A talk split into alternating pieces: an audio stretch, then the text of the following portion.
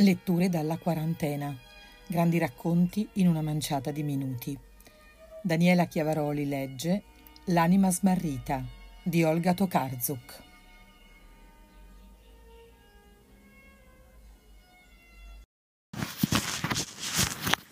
Una volta c'era un uomo che lavorava molto sodo e molto in fretta e si era lasciato ormai da un pezzo la propria anima alle spalle. Senza anima non viveva neanche male, dormiva, mangiava, lavorava, guidava la macchina. A volte però aveva l'impressione che intorno a lui fosse diventato tutto piatto. Gli sembrava di muoversi sul liscio foglio di un quaderno di matematica un foglio ricoperto di quadretti tutti uguali e onnipresenti. Una volta, durante uno dei suoi tanti viaggi, in una stanza d'albergo, quell'uomo si svegliò nel cuore della notte e si sentì soffocare.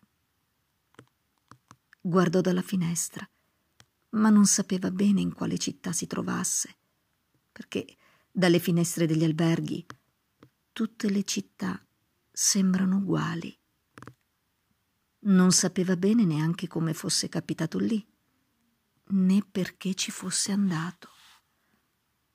E purtroppo aveva anche dimenticato il suo nome. Era una sensazione strana, perché non aveva idea di come rivolgersi a se stesso.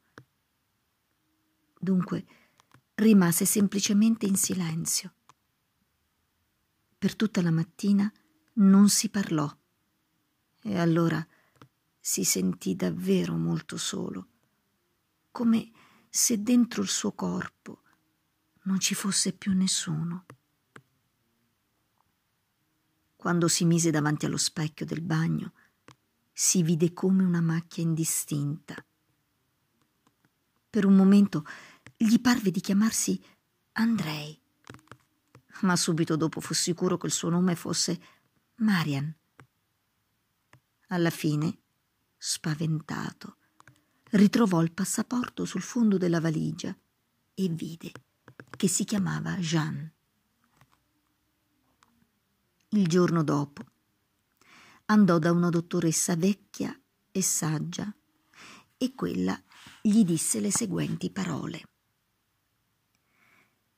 Se qualcuno fosse in grado di guardarci dall'alto, vedrebbe che il mondo è pieno di persone che corrono in fretta e furia, sudate e stanche morte, nonché delle loro anime in ritardo, smarrite, che non riescono a star dietro ai loro proprietari. Da tutto ciò deriva una gran confusione.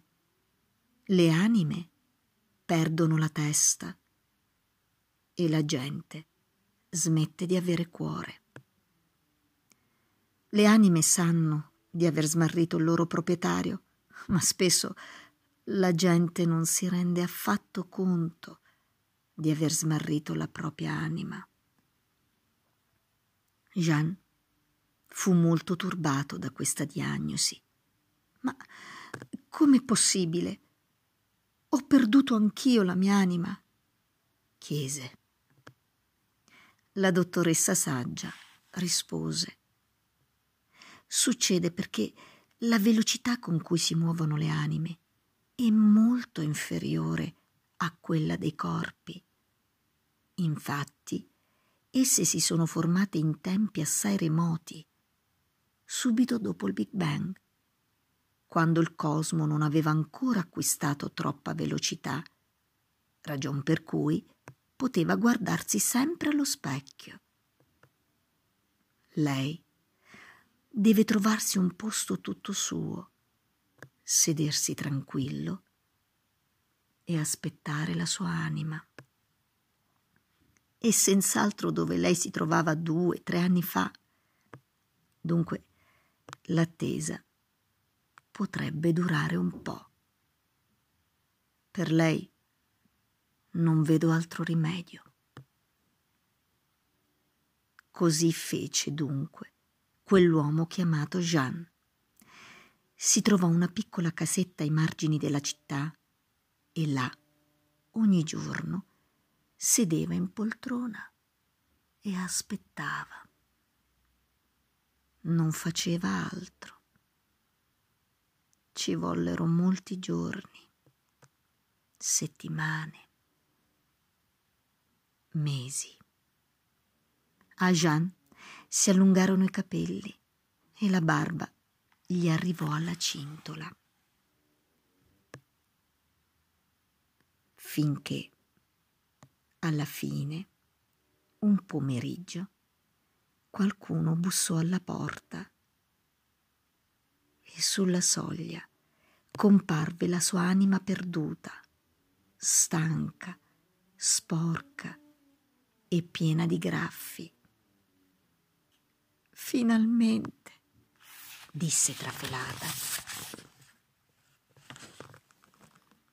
Da quel momento vissero a lungo felici e contenti e Jean stava molto attento a non fare nulla più in fretta di quanto non riuscisse a fare la sua anima.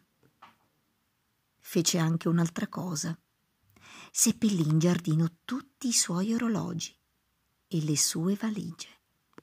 Dagli orologi crebbero bei fiori variopinti, simili a campanule, mentre dalle valigie germogliarono grosse zucche, delle quali Jean si nutrì durante tutti i tranquilli inverni successivi.